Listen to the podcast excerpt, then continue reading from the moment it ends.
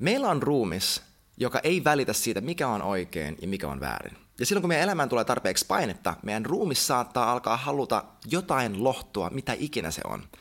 Tässä jaksossa käsitellään sitä, että miksi näin tapahtuu ja mitä tehdä silloin, kun tämä lohtuhakuisuus iskee.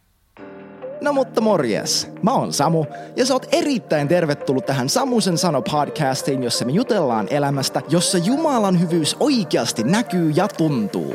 Sä löydät mut netistä osoitteesta samu.blog ja Instagramista nimikkeellä hello-samu. Ei sen enempää tähän kohtaan, vaan sukelletaan suoraan asiaan, eli sinne kuuluisaan asian ytimeen.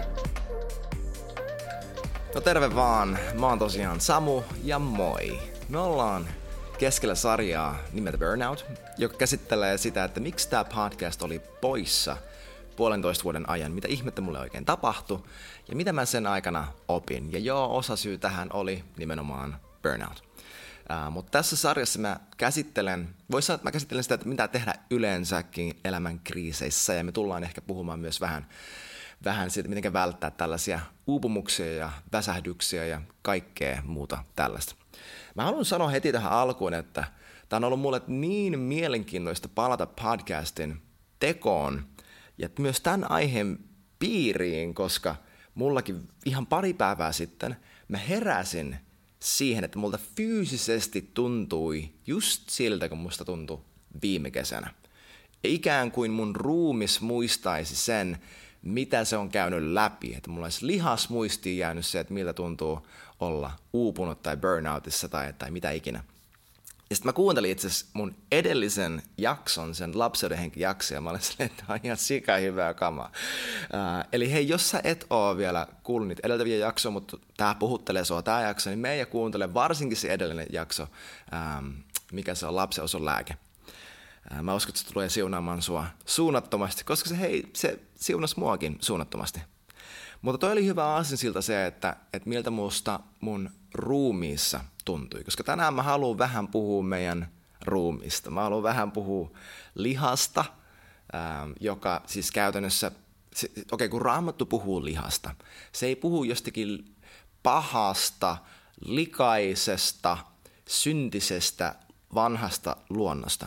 Se sana liha siellä kirjaimellisesti tarkoittaa, ottakaa, tämä on tajuntaa räjäyttävää, lihaa, niin kuin naudan lihaa.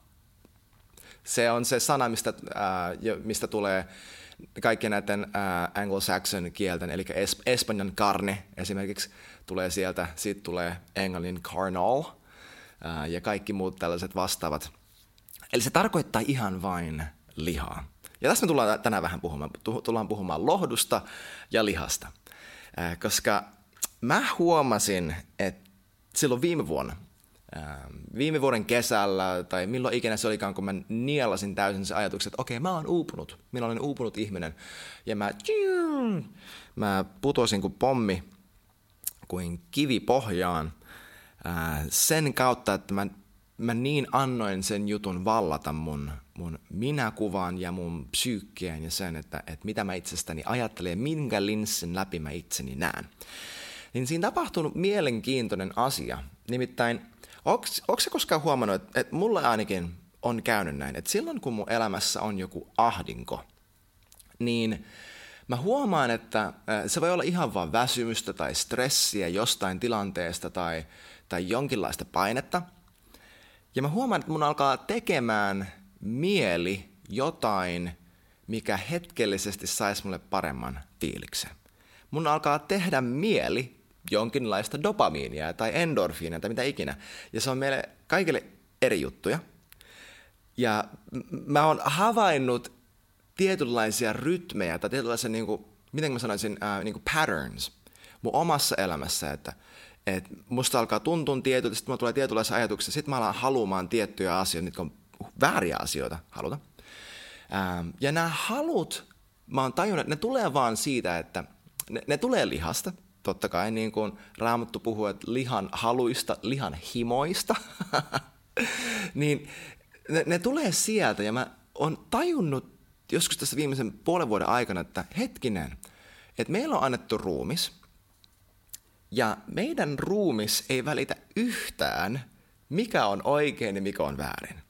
Mun ruumis, sitä ei kiinnosta, mikä on moraalisesti oikein ja mikä on moraalisesti väärin, mikä on hyvä valinta pitkässä juoksussa, mikä on huono valinta pitkässä juoksussa, mitä Jumala sanoo, mitä Jumala ei sano. Mun ruumis itse asiassa ei välitä siitä, eikä se tiedä siitä, mutta minkä varassa on kuolema ja elämä? Minkä mukaan mun koko elämä tulee linjautumaan? Minkä hedelmiä mä saan syödä?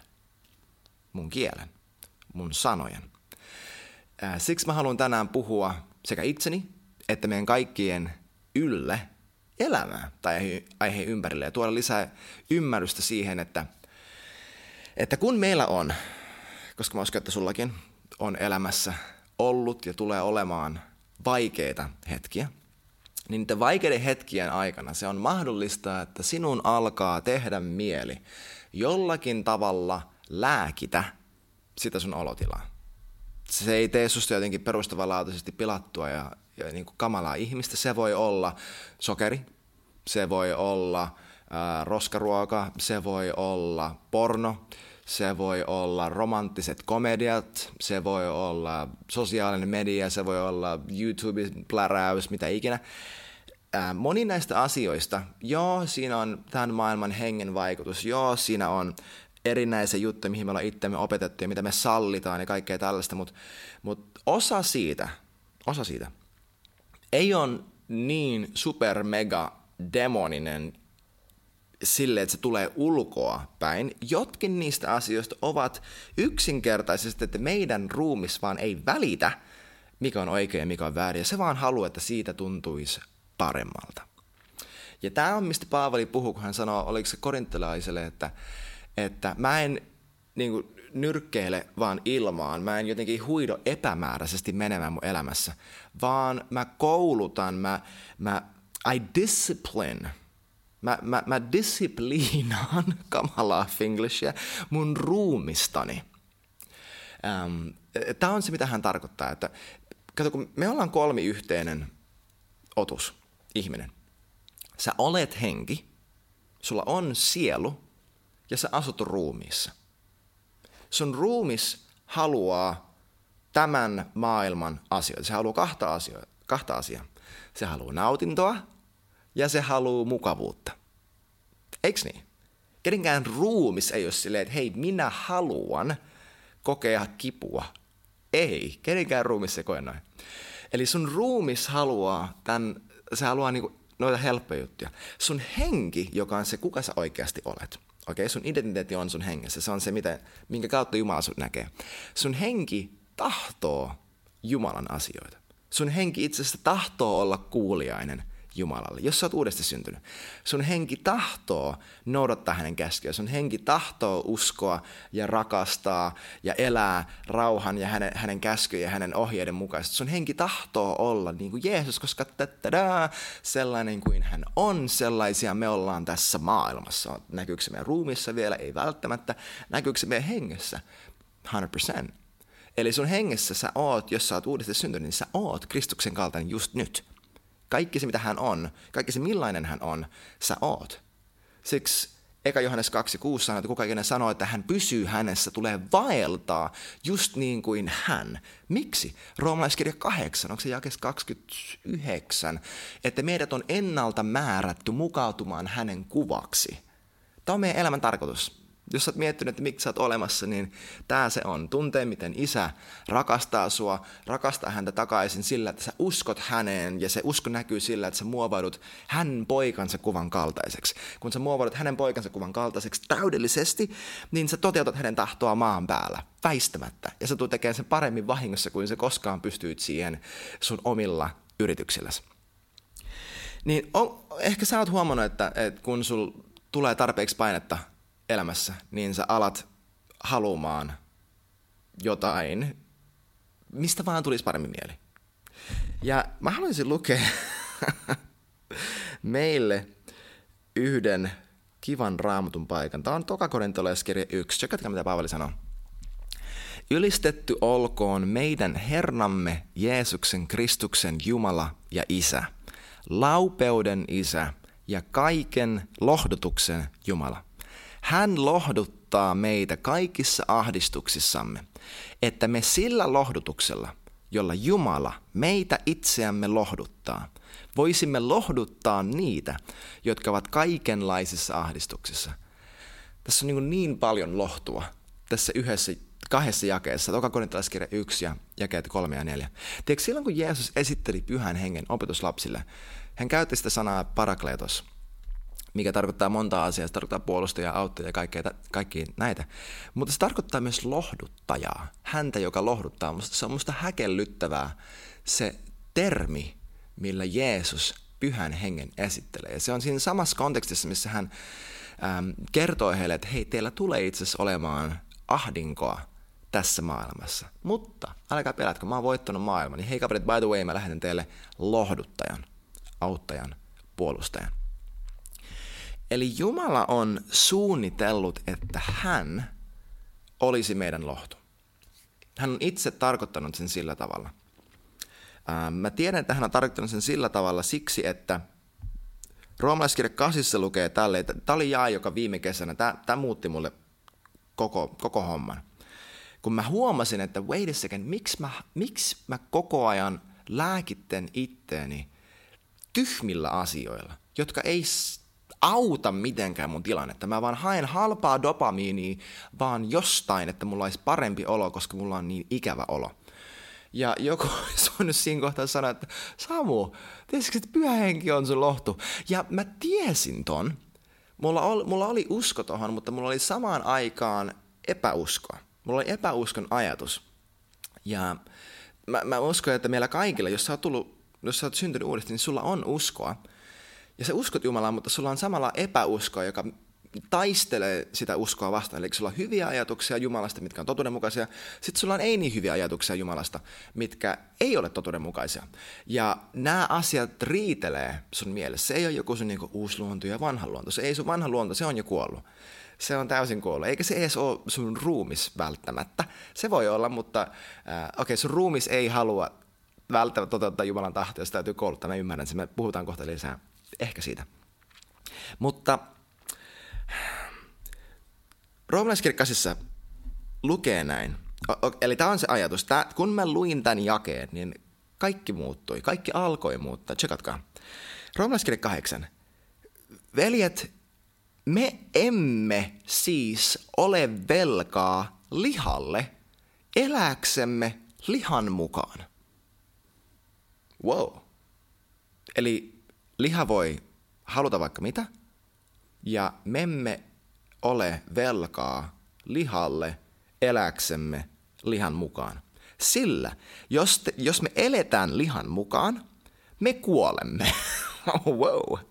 Mutta jos me hengen kautta kuoletamme ruumiin teot, niin saamme elää.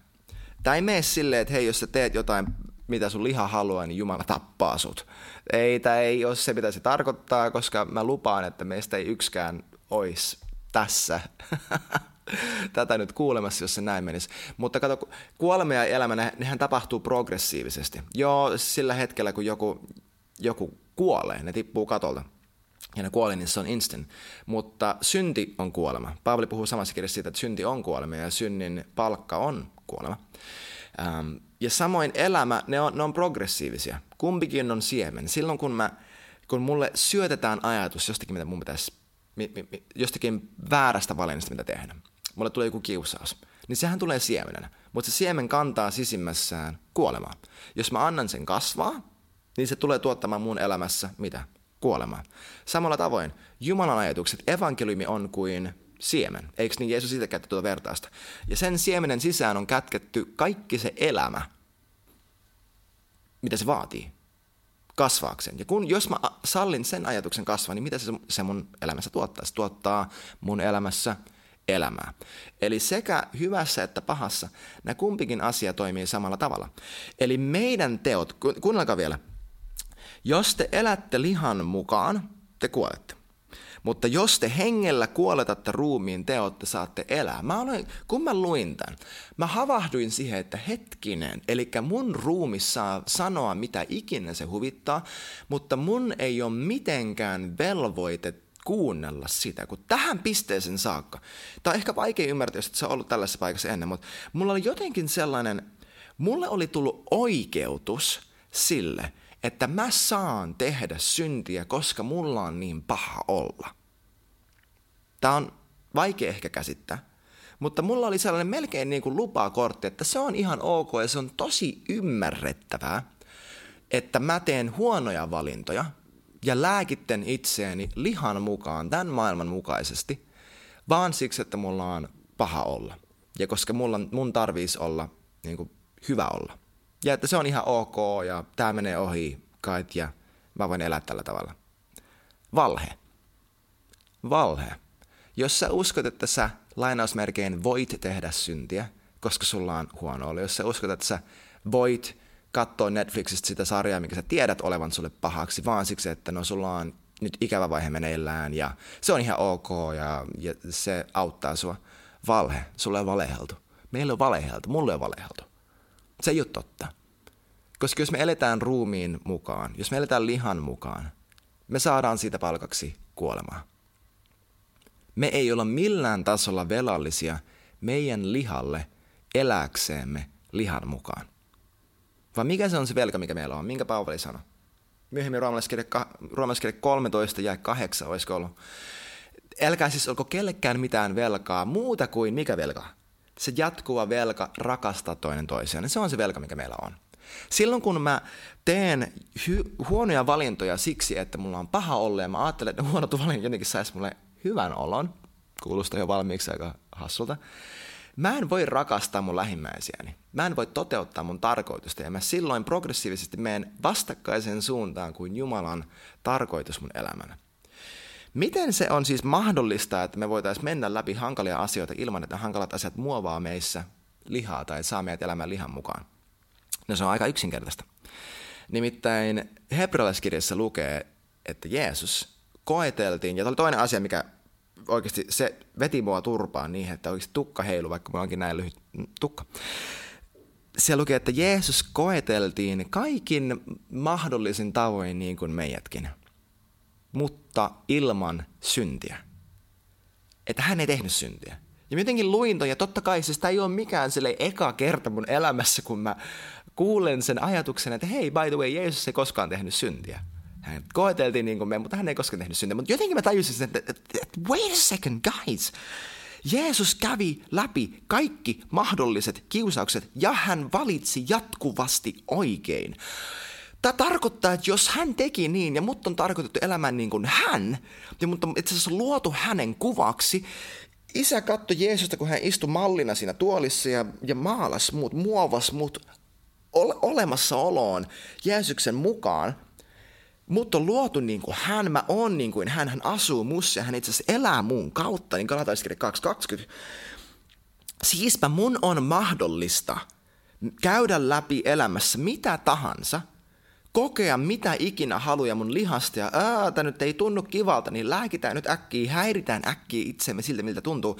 Kokee kaikki nuo ajatukset ja olla tekemättä syntiä joku valo syttyi mun niinku salaman nopeissa aivoissani, että hetkinen, minun ei tarvitse tehdä syntiä. Onpas voimaannuttava ajatus. Et siis kuunnelkaa nämä kaksi eri ajatusta. Eka ajatus on se, että minusta tuntuu pahalta, siispä minä voin tehdä syntiä. Toinen ajatus on se, että minusta tuntuu pahalta, mutta minun ei millään tasolla tarvitse tehdä syntiä, koska Jeesuskaan ei tehdä syntiä. Ja mä voin tämän tilanteen kautta. Sen sijaan, että mä muovaudun mun lihan kaltaiseksi, mä voin muovautua hänen hengen kaltaiseksi tässä. Mä en ole mikään niin asiantuntija, mutta mun mielestä tuo jälkimmäinen on ihan sikaa paljon parempi ajatus. Se kuulostaa paljon enemmän Jumalan ajatuksilta. Eli meillä tosiaan on ruumis, joka ei sitä ei kiinnosta, mikä on oikein, mikä on väärin. Meidän ruumis haluaa vaan lohtua ja nautintoa. Meidän henki haluaa tehdä kaikkea, mitä Jumala sanoo. Ja meidän sielu on siinä välissä. Ja meidän sielu on se, missä tämä, tämä valinta tapahtuu. Jos sä olet ollut tällaisessa ahdingossa, missä huomaat, että sä oot lääkinyt itseäsi, ähm, lääkinyt ittees siis näille lihaisille asioille. Oliko se, oli se Netflixia tai sokeria tai pornoa tai mikä ikinä se on, mistä sä oot kokenut, että että hei, tästä tulee mulle hetkellisesti parempi fiilis, mulla on, ää, nyt, nyt mulla on energiaa, tai nyt mulla on ää, voimallisempi olo, tai nyt mulla on ei niin yksinäinen olo, tai, tai mitä ikinä. Lopeta. Noin yksinkertaisesti, niin yksinkertaisesti kuin mä sen voin sanoa, niin avaa silmäsi sille, mitä sä valitset. Avaa silmäsi sille, että se oikeasti on kuolema – ja avaa silmäsi sille, että itse asiassa sun ei tarvitse valita sillä tavalla. Avaa sun sydän isälle, joka on antanut sulle pyhän hengen. Pyhä henki, häntä kutsuttiin isän lupaukseksi. Jeesus sanoi, että kun isän lupaus tulee, avaa sun sydän sille ajatukselle, että niiden ahdinkojen keskellä sun itse asiassa ei tarvitse hakea lohtua lihasta – vaan sä voit hakea lohtua hänen hengestään. Avaa sun silmät sille ajatukselle, että, että mikä ikinä se on se, mihin, mihin sä turvaat, että se ei auta sua. Ja se ei tuu auttamaan sua. Se ei ole millään tasolla sun kaveri. Ei ole mitään lupalappua synnille. Siis sä voit mennä ja tehdä niin paljon syntiä kuin sä haluat, mutta se silti tulee joka kerta olemaan kuolemaa. Jumala ei tuomitse sua siitä, että sä teit tyhmiä valintoja, koska tiedätkö, ne sun tyhmät valinnat tuomitsee sut ihan valmiiksi. Jeesus itse sanoi, että kuka ikinä ei usko, on jo tuomittu. Tai Johannes äh, kolmas luku. Et kuvittele millaista sun elämä olisi, jos silloin kun susta tuntuu pahalta ja sä haluaisit paeta sitä tilannetta tai vaan äkkiä häiritä sun mieltä, että me siinä hetkessä elettäisiin todeksi Matteus 11, kun Jeesus sanoi, että tulkaa mun luo ja mä annan teille levon. Mitä jos sen sijaan, että me yritetään, yritetään paeta sitä hetkeä, sitä tunnetta, me pysähdyttäisiin, me todettaisiin, että musta tuntuu nyt ihan superikävältä, mä tunnen ne kiusaukset lääkitä tätä olotilaa jotenkin. Mutta tiedätkö, mä aion vaan pysähtyä. Mä oon tässä, tuntuu superikävältä, mutta tämä ikävä tunne, tämä itse asiassa ei ole vaarallista. Tämä ei ole vaarallista ja tämä ikävä tunne on tuonut musta esiin sellaisia asioita tässä tilassa nimenomaan Jumala voi muuttaa mua ja muovata mua ja opettaa mua ja rakastaa mua tavalla, mitä hän ei pysty silloin, kun mulla on kaikki täydellisesti. Et tässä hetkessä mä en pyri äkkiä ratkaisemaan siltä, miltä musta tuntuu. Vaan kuvittele, että me niissä hetkissä – että me pysähdyttäisiin, me oltaisiin ok, me, oltais, me, me ei yritetä vaan jotenkin hengellisesti lainausmerkein niin uskossa, vaan straivata tai, tai puskea vaan agrilla siitä läpi silleen, että ei, että usko ainoastaan. Ja sivuttaa se, miltä meistä tuntuu. Ka- kaikki se kipu, mikä mahdollisesti nousee meidän sielusta, mikä ohjaa meitä tekemään lihanhaluja – meidän sielu, joka, joka, joka sallii niitä asioita, joka jopa ehkä mahdollisesti haluaa niitä asioita, koska se on oppinut siihen, että sieltä se todellinen turva tulee.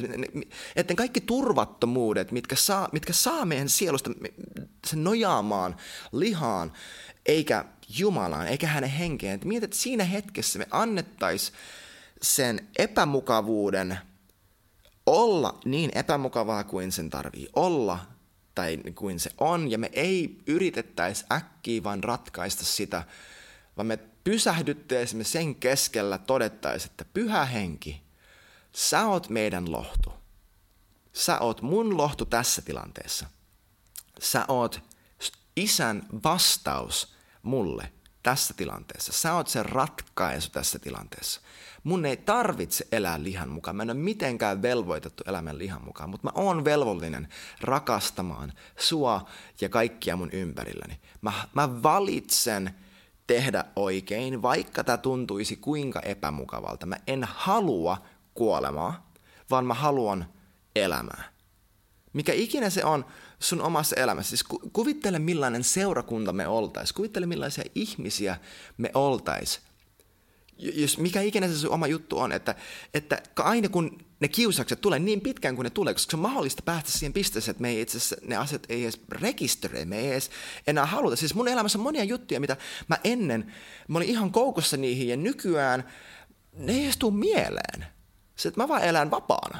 Ja mä uskon, että mulla tulee olemaan se todistus, että perustavanlaatuisesti mun koko elämässä ne asiat, kaikki ne vanhat riippuvuudet, tyhmät tavat tai tyhmät tavat toimia tai, tai elää lihan mukaisesti lohdussa, että mä voin oppia niin mun sielun tasolla nojautumaan Jumalan puoleen, että ne ei tule mieleen enää. Se on mahdollista. Mä uskon, että se on mahdollista. Se on mahdollista mulle ja se on mahdollista sulle. Miksi? Koska meidät on, muo- meidät on ennalta määrätty muovautumaan Jeesuksen kuvaksi. Se on Jumalan suunnitelma. Sun elämän tarkoitus on olla Jeesuksen kaltainen. Mun elämän tarkoitus on olla Jeesuksen kaltainen. Ja se tulee näkyväksi näiden hetkien kautta. Nimenomaan näissä hetkissä. Ei silloin, kun sä oot seurakunnassa ja Shabbat ja kaikki on ihanaa. Ja sulla on ollut hirveä esirukoustiimi taustalla ja sulla on kaikki aivan mahtavasti ja sä oot menestyt ja kaikkea. Että silloin sä muovaudut. Ei, itse asiassa muovaudut enemmän näiden ahdinkojen kautta, mä uskon. Koska äh, hebrealaiskirja jopa sanoi, että, että Jeesus oppi kuuliaisuutta hänen kärsimiensä asioiden kautta. Hän ei kärsinyt jotain sairautta tai jotain mi- mitä ikinä, niin kuin me usein ajatellaan, että kärsimys on, että tämä on se juttu. Hän kärsi asioita ihmisiltä, ja mä että hän kärsi siitä, että hän joutuu elämään lihassa ja niin kuin käsittelemään näitä asioita, käymään läpi sitä, että häntä voidaan yhtäkkiä koetella, koska Jumala ei voi koetella, mutta Jumala oli, mutta Jeesus oli Jumala ja ihminen samanaikaisesti molempia. Ja hänen ihmin, inhimillistä puolta pystyttiin ihan sata pinnaa koettelemaan. Siksi hän kävi siellä erämaassa, siksi me nähdään se. Ja mä uskon, että se ei loppunut välttämättä siihen kohtaan, koska puutarhassa tulee se kiusaus, että hän meinaa kuolla ennen aikojaan. Mutta meidän on mahdollista. Meidän on mahdollista elää sillä tavalla, että me uskotaan, että me ei olla meidän lihalle yhtään mitään velkaa, vaan velkaa Jumalalle uskoa, antaa hänen vakuuttaa meitä siitä, että hän rakastaa meitä. Hei, jos sä et ole kuunnellut niitä aiempia jaksoja, niin me kuunteleen. Mä uskon, tulee siunaan sua ihan valtavasti. Muista laittaa hyvä kiertämään ja niin edelleen ja niin edelleen. Ää, mun uutiskirje, mä unohdin mainita siitä. Samu.blog-osoitteesta sä löydät mun uutiskirja, joka lähtee about joka toinen viikko suurin piirtein. Instagram, hello, alaviva Samu, you know, all the places, all the stuff. Kiitos, että sait mukana ja ciao ciao. Hei kiitti ihan hirveästi, kun olit mukana tämän jakson ajan. Pistä ihmeessä tulemaan kysymyksiä, todistuksia, mitä ikinä vaikka mun nettisivujen kautta tai Instagramissa yksityisviestillä. Muista myös laittaa kaverille hyvä kiertämään, jos niin pyhä henki sua kehottaa. Ja ennen kaikkea muista, että Jeesus rakastaa sua aivan kamalan paljon ja Jumala on parempi kuin luuletkaan. Kiitos kun olit mukana ja nähdään taas ensi jaksossa.